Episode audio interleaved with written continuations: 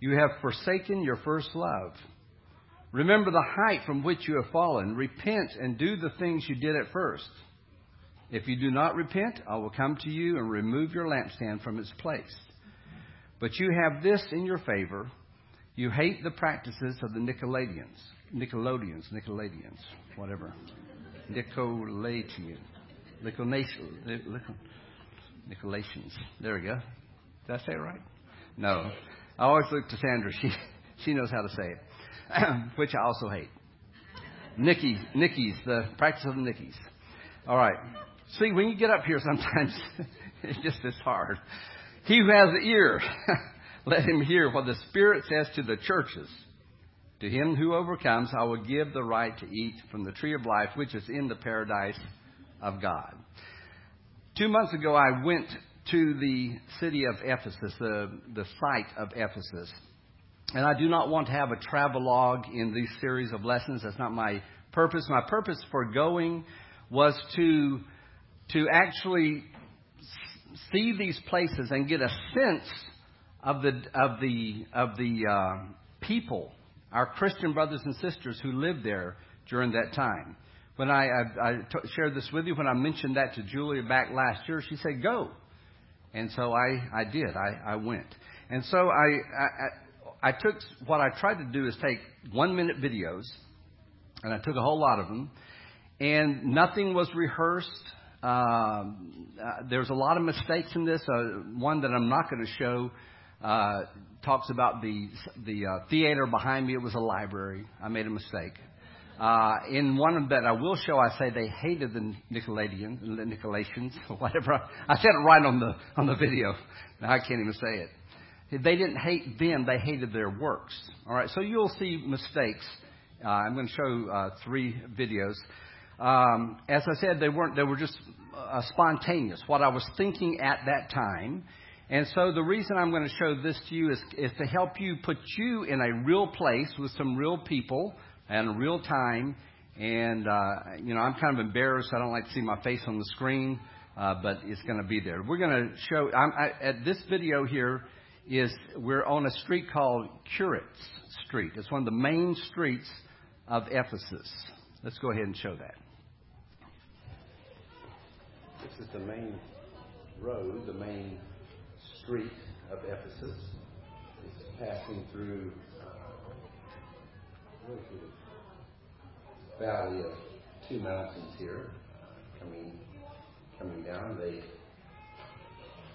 uh, built this going going up the uh, very fairly steep incline up to the area behind me.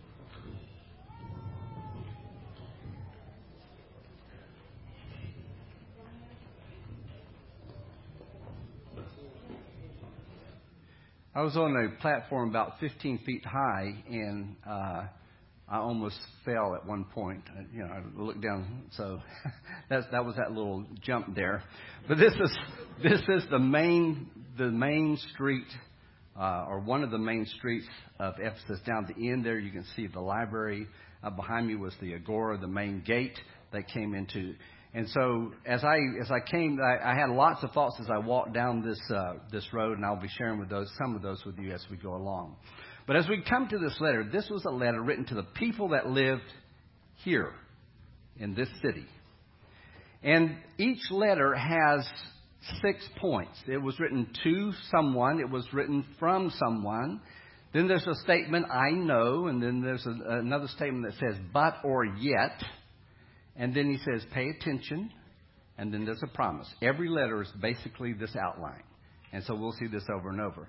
Now, to whom the, uh, it was written to a reader, I think, the reader, to the angel, it says. And I think this was the reader or leader, but it represents the whole congregation. It says, to the angel of, uh, and I think we can push a button there and it'll come up. Let's see, there we go. To the reader that represents the congregation. So it was written to a person or to the reader or to the leader, but it's for the church. Okay? It's not just for that per, uh, particular person. And then he says it's from Jesus, and each of these relates back to chapter 1. Each, each description of Jesus is bringing us back to chapter 1 so we can find out something about, uh, further expanded about Jesus. And then he says, I know, and his knowledge of the, com- uh, of the congregation is always a commendation except for two churches. He, he praises every church except for Sardis and Laodicea. And we'll see that when we get to those. And then he says, but, or yet, and this is a reproof, this is a correction that he has, except for two congregations. He does not correct Smyrna or Philadelphia. We'll look at uh, Smyrna next week. He then says, pay attention. And the way he does it is through a, a, a way of uh, that, that was their custom, the way, and Jesus used this several times. He who has an ear, let him hear. So that's everyone. Everyone has at least one ear. So whoever has an ear, let him hear. And all that means is, now listen, pay attention to what I ha- I'm having to say.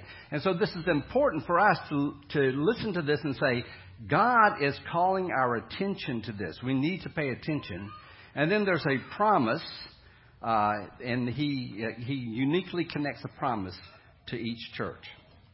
As I said, this is addressed to all the churches, every church. It was specific to a local congregation, this one today, Ephesus. And even though all seven churches, they, they, if you think about it, they took this letter, they read it, and they were reading each other's mail. I mean, think about this. To the church of Ephesus, I'm sitting in Smyrna. Oh, what does it say about Ephesus? And then if I'm in Smyrna and he says, well, and to the church of Smyrna, so they're reading one another's mail. And the reason is because he wants you, he wants them to listen to what I have to say to Ephesus. I want you to listen to what I have to say to Philadelphia. Because it applies to everyone. And the reason is because the last line in each of these, one of the last lines it says, let him hear what the Spirit says to the churches. Not to the church, but to the churches. And so he says, even though I've, I've, this is specifically to Ephesus, I want you to hear what the Spirit says to the churches, because this is to you also. And so the same is true to us. As we examine this letter, as we look at it, we need, need to say, what is God saying about the church at Central? To the church of Ephesus, he says, and it begins with this description of Jesus in chapter 2, verse 1, where he says, uh, These are the words of him who holds the seven stars in his right hand and walks among the seven golden lampstands. Now, do you recognize that? If you're listening to chapter 1 or read chapter 1, it sounds very similar, and it is very similar. Uh, we saw in, in that lesson how the right hand was the hand of power the hand of honor, and he's holding the seven churches in his right hand.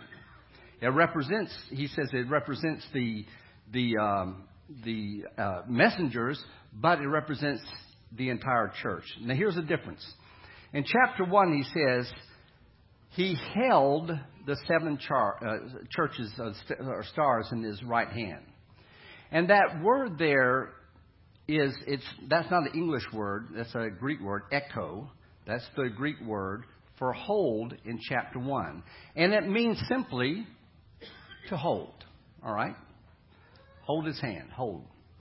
This one that we've just read in chapter 2, verse 1, is a stronger word. You see it there, krateo and it means to hold firmly. And so he's taken this word that he's used in chapter 1 and he's brought it over to chapter 2 and he's expanded on it. He's made it a stronger word. And the difference would be if I was with my grandson and we're, you know, I've done this several times. We get out of the truck and I say, hold each other's hand. That means that's echo. Just hold each other's hand. But if I said, grab hold of that boy, which I've done too as they've run out in front of the traffic, that's the word there. You're grabbing him, okay? One is I'm holding. I got you by the hand. The other one is maybe even if he's screaming, it doesn't matter. You're going to hold him because you're not going to let him go out in traffic, right? And that's the word he says here. He says here that this is Christ who, not only holds your hand, but he grabs hold of you. He's not going to let you go. All right, that's who we're talking about here. Emperor Domitian had a coin minted. The Emperor Domitian was the emperor at this time. He was a terrible man. Early in his reign, he did some good things, but as he got older, and not too not old in years, I think he died in his 40s. But as he got older, he became paranoid and he, he killed relatives. Uh, he did terrible things. But he had a coin minted, and this is this is a, uh, a picture of that coin.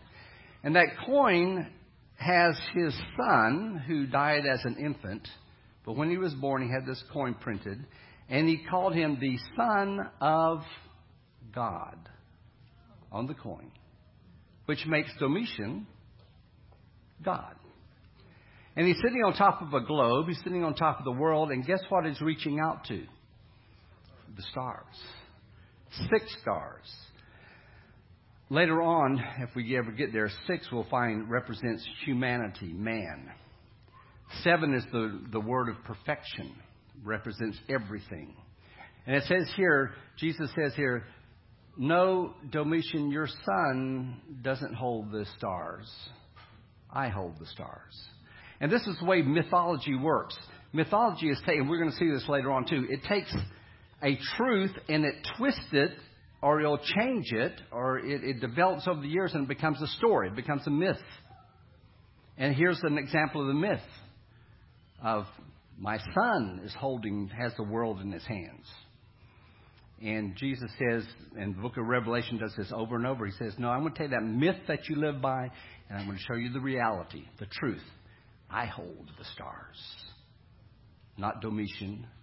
And this is important because right at this time, people are going to be physically persecuted in terrible ways.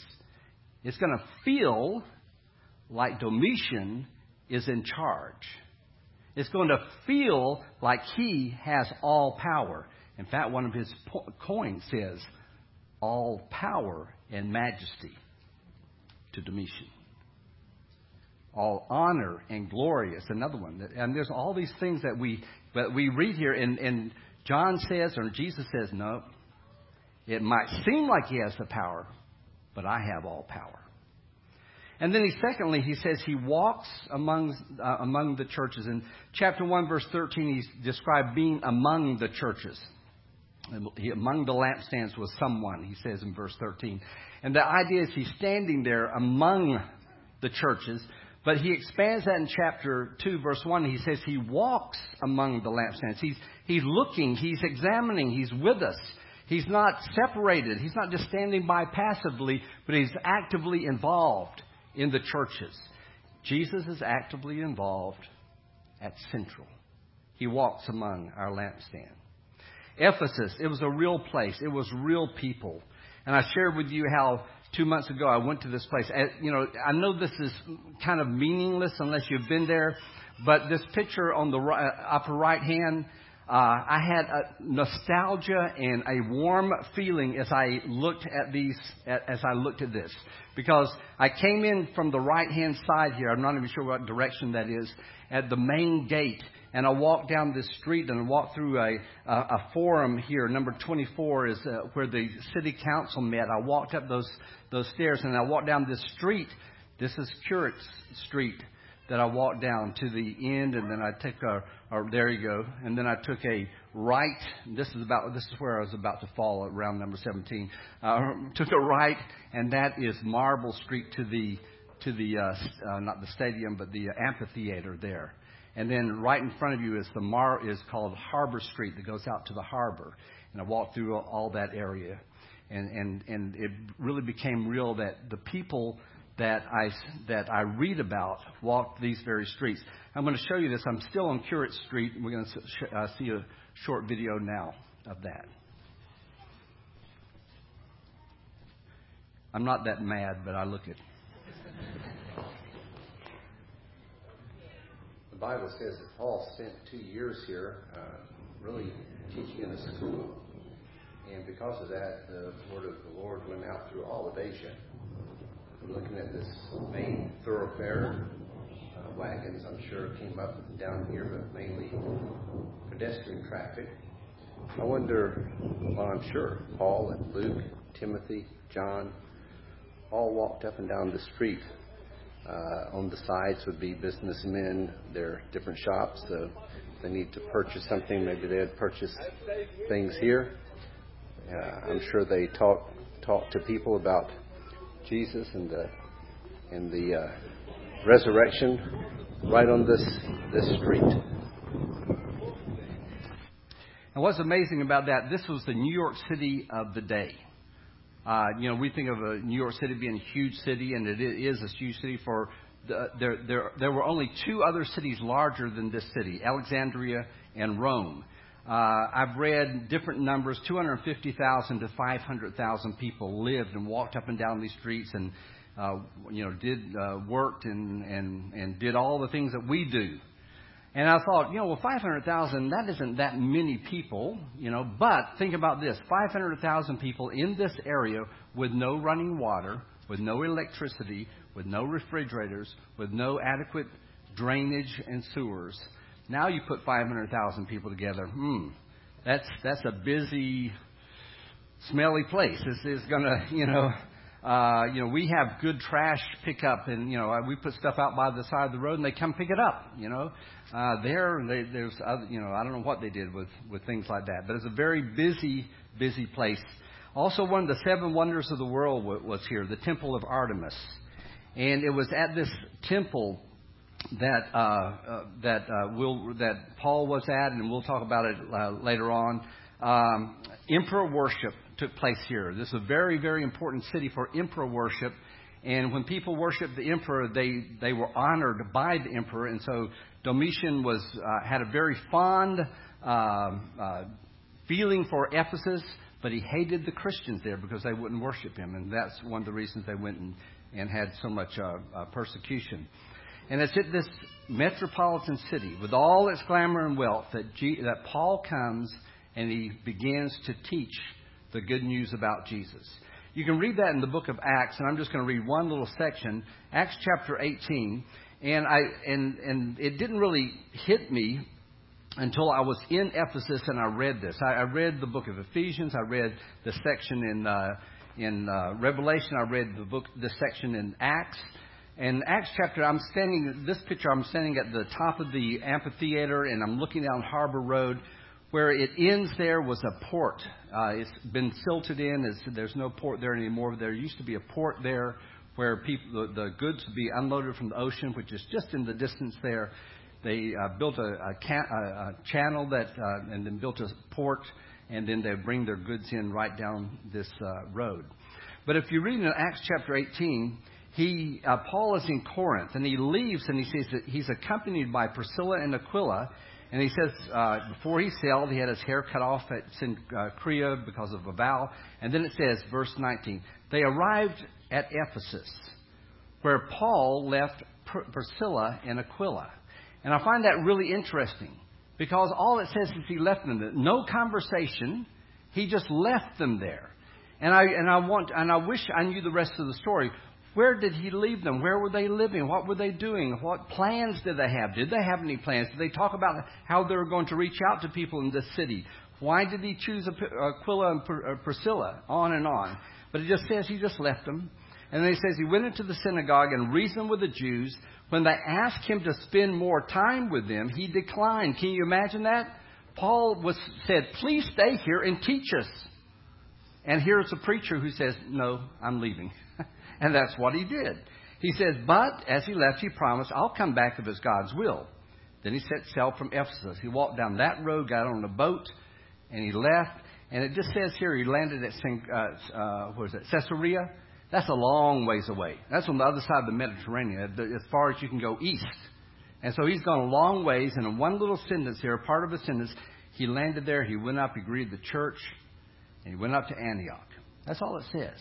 But he's left behind Priscilla and Aquila in this city. They meet in this city a man named Apollos, verse 24. And he had come to Ephesus. He was a learned man. They taught him more thoroughly the scriptures we, we read. Um, and then it, it, goes on down where Apollos, he went to Achaia. The brothers encouraged him. The disciples wrote to, the, they wrote to the disciples to welcome him. And then if you look down in um, where am I looking? At the same time, in verse uh, 23, Paul is in the eastern part of the world, and he begins to walk back to Ephesus. I drove these places. That's a long ways to walk. What took me several hours must have taken two weeks. Uh, the, the, the, the mountains are rugged. Walking over these mountains, even on good roads, would be difficult. And all we hear, have here is he's just making his way through Galatia and Phrygia. Uh, he strengthened the disciples as he makes his way back to Ephesus. So he comes back to Ephesus, and we see that in, in chapter 19. And the adventure that happens there, there's a riot that takes place. Uh, I believe it was this place. This is the amphitheater where there was. It, it said it was it was full of people yelling, "Great is Artemis!" and there must have been 25,000 people there. I could hear people have a conversation. When I was at the top, I could hear them have a conversation below. That's how good the acoustics are. Can you imagine 25 people yelling over and over, Great is Artemis of the Ephesians? Thousands of them. How, how, how many did I say? Well, 25. Okay, if it was 25, it would be scary. 25,000 was even would even be worse. And Paul, here's the neat thing. Paul goes, I want to go in there and talk to them. And they're say, and his friends say, they'll tear you apart. They're going to kill you. And they wouldn't let Paul go in. And some of the friends that he had held him back. Some of the council leaders, the people who were part of the city council, said, "No, Paul, you cannot go in there." And they, they, it, he could have been killed right there at that very place. But they took him away and said, "No, you can't be a part of that." It's, a, it's an adventure you can read on your own. Luke and Timothy worked there. If you read Ephesians, you will see the depth of their teaching. Uh, First and Second Timothy, guess where that was written to? This city. Timothy was in the city when he wrote First and Second Timothy. That's the church we're a part of. I could go on and on. I'm totally out of time. The result, he said, Jesus said, But I know, I know how you are. I know what's going on in your city. I know the things you've gone through. And he said, you, you've checked out teachers. When teachers come, you just don't let any, anyone come in and just start teaching. You check them out to see if they're true, if what they're saying is true. If they're false, if they're, uh, if they're false, you, you don't have anything to do with them. You've persevered. You've endured uh, many things. You have not grown weary. This is the type of person you are. This is the type of church you are. You're serious about God's Word and you're hard workers. That's the type of people you are. And that is a great commendation. This is the type of church that we strive to be. This is the type of church when we look at a church and we say, man, that church works hard. These people are serious about God's Word. And we say, that's a wonderful thing. And it is. This is the type of church we should be. To follow truth and to work hard is honorable and it's necessary. If we don't follow God's word, we're not a church. If we don't work hard, we're going to die. We can't compromise truth. We can't live a lie. And they took to heart, I believe, Paul's last words uh, as he left. If you read, keep on reading he leaves the Ephesian elders. He, he doesn't meet the Ephesian elders in Ephesus, but in a city down the road, about 20 miles down the road. He has them brought to him. Uh, you find this in chapter 20, uh, 20 of Acts. And in verses 28, let me read 28 through 31. He says here, Keep watch over yourselves. He's talking to the elders. And all the flock which the Holy Spirit has made you overseers. Be shepherds of, God, of the church of God. Can you just hear the emotion his voice. Be shepherds of this church, which he bought with his own blood. I know that after I leave, savage, savage wolves will come in among you and will not spare the flock. Even from your own number, men will arise and distort the truth in order to draw away disciples after them. So be on your guard. Remember that for three years I never stopped warning each of you day, night and day with tears. And I think they took that to heart. They said, We're not going to let people come in like that. We're going to work hard. We're going to prevent the savage wolves from coming. And if it's arising from our own number, we're going to make sure that doesn't happen. And I believe they did. Yet, he says, yet, something was missing. Something was missing. Something vital was missing. He says, Yet you've forsaken your first love.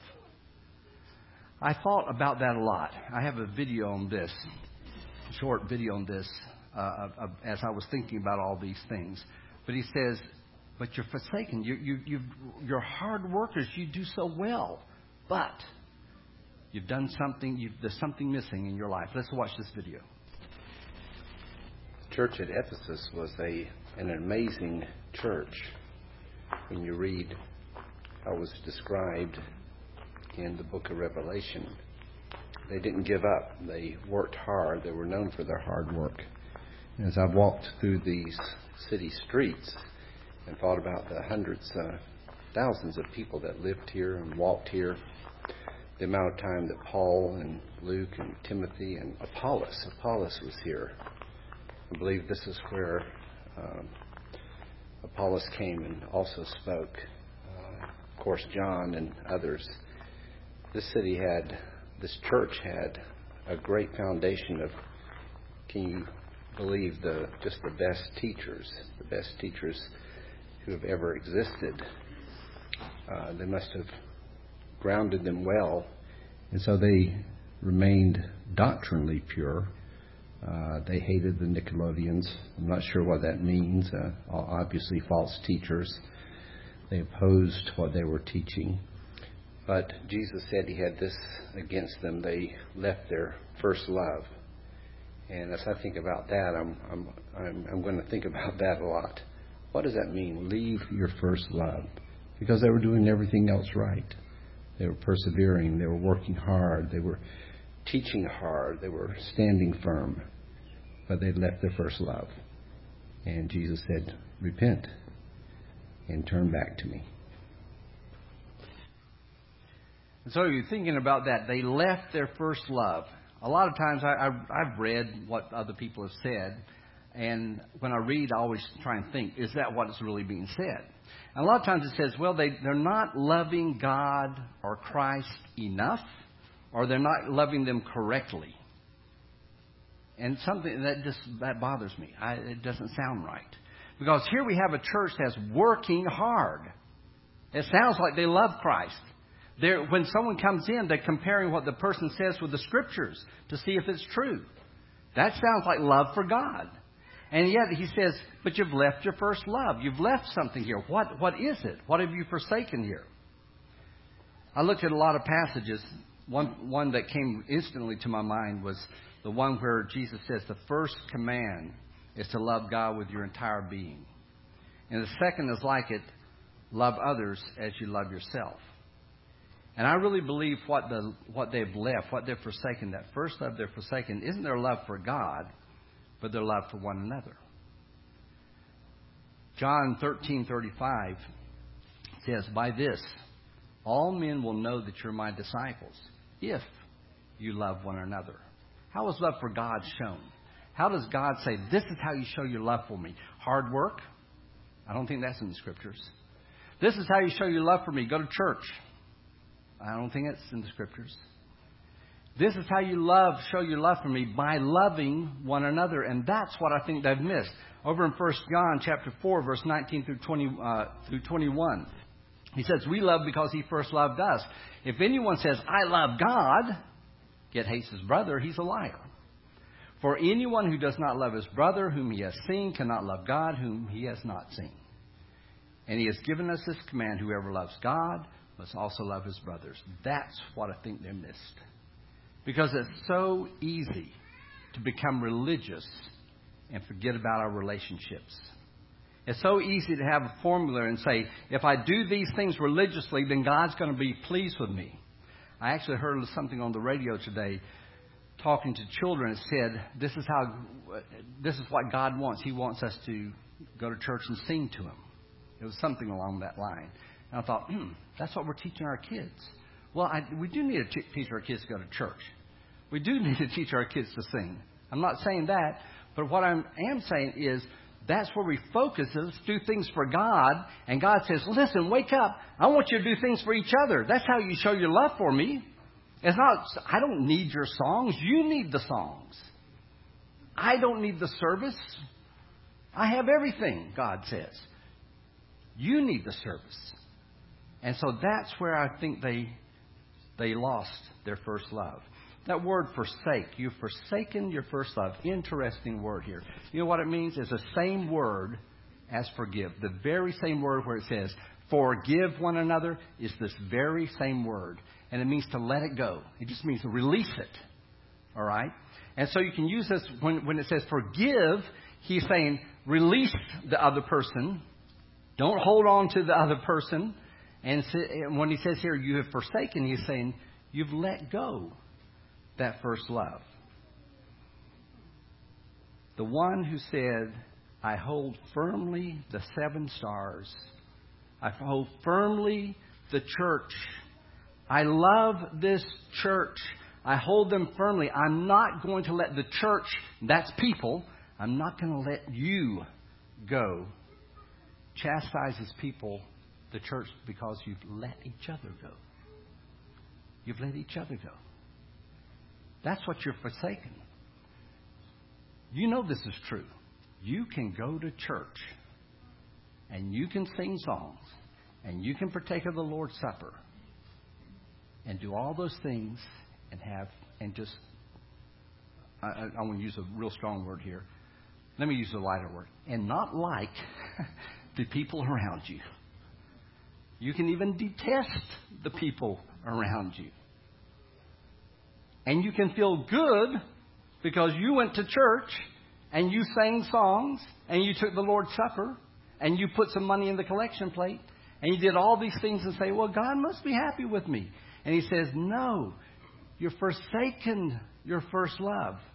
Your first love is how you treat one another. By this, all men will know that you're my disciples.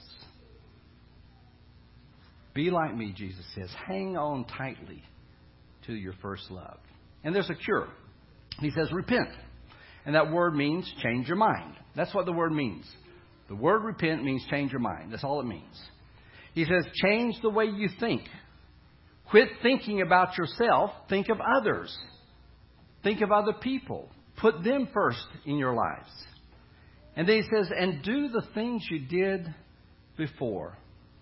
And he's not saying do this to merit anything. He's not saying this is how you earn your salvation. He's not even saying you've lost your salvation, you're going to re earn it by doing some things here. He's not saying that at all. This is a simple principle, it's a simple spiritual law that says this if you want something, do it before you feel like doing it. All right? If you want to be happy, then do happy things, and you'll feel happy. That's, that's just, it's just true. If you want to feel sad, do sad things. Just sit, sit in your room and mope, and you will feel sad. Just do sad things.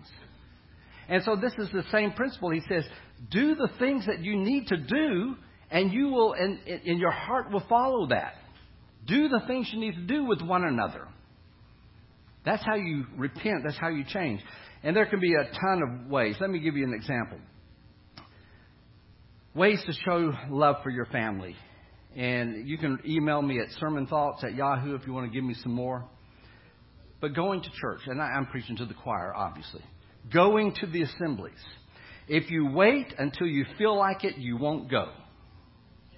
Yeah, yeah, yeah. I'll tell you a story. There's this man, he said, I don't want to go to church. His wife's trying to wake him up Sunday morning. I don't want to go to church. You know, why not? He said, because no one there likes me and, and I don't get anything out of church. She says, Come on, you've got to go to church. You've got to. Get up. He says, Why? Just give me one good reason why I should go. Well, because you're the preacher. That's why. and that's true. Do you, and I've shared with you, in all honesty, sometimes I don't want to be here. I don't. If I, if I followed my heart, a lot of times I wouldn't be here. And you say, yeah, but you have to. Well, okay, fine. But if I didn't have to be here, you know what I would have to do? I just have to do it. We make excuses. I'm too tired. It's been a long week. It's a, uh, on and on, and you've left your first love. These people need you. That's why you're here. You're here to help other people. And it, you know, you're sitting there listening right now and say, "Oh, we're just sitting here listening." No, but you apply it before and afterwards. The way you sing is encouragement. The, Richard talked about the giving. That's an encouragement. Those are things that we need. And so just by getting yourself up and being here, and I, and I talked about that last week with you with little children, just getting up and being here is a source of encouragement as you deal with those little ones. As you sometimes you can't hear a thing in the sermon because you're dealing with those little ones. And that's okay because you're a source of encouragement to the others. Another is having, you know, hospitality, having people in your home. Who likes to do that? My mother, all right?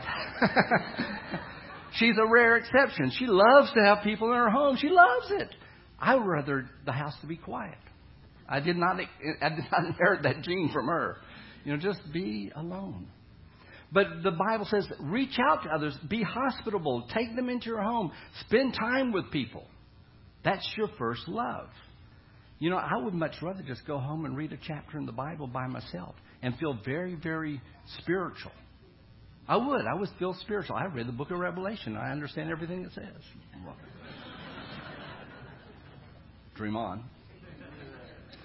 But instead of that, he says, you know, have people into your home practice hospitality, visiting people, serving others, on and on.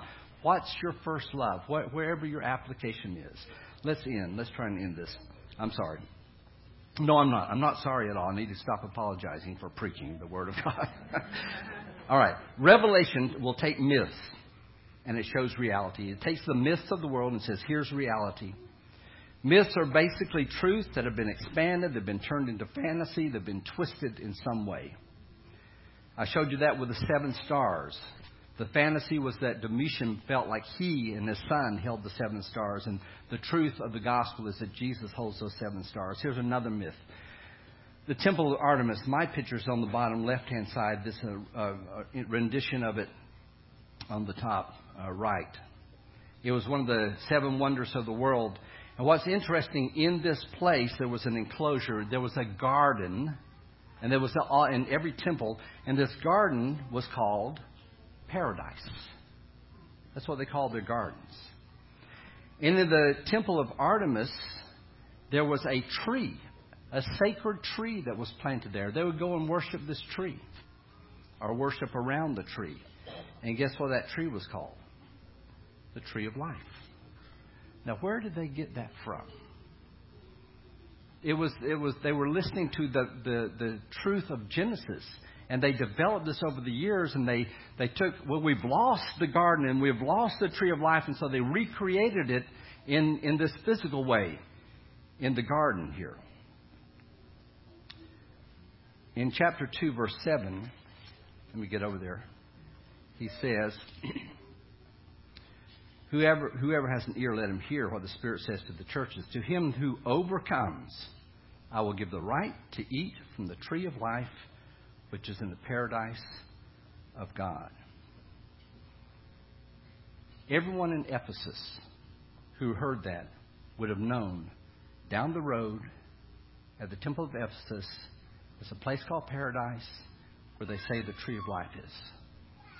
Every Christian would have said, That's wrong we know from the book of Genesis that it's in the Garden of Eden, the paradise was there, and the tree of life was there, and we've lost it. He says, I'm going to give you the right to the tree of life. There's two words for tree. The first tree is a living tree. Dendron is the word. It's a common tree. Anytime you said the word tree and it was alive, a fir tree, a, uh, the mustard seed that grew into a tree, that's the word it was used. Anything living was a dendron. But if it was dead, it was a xulon.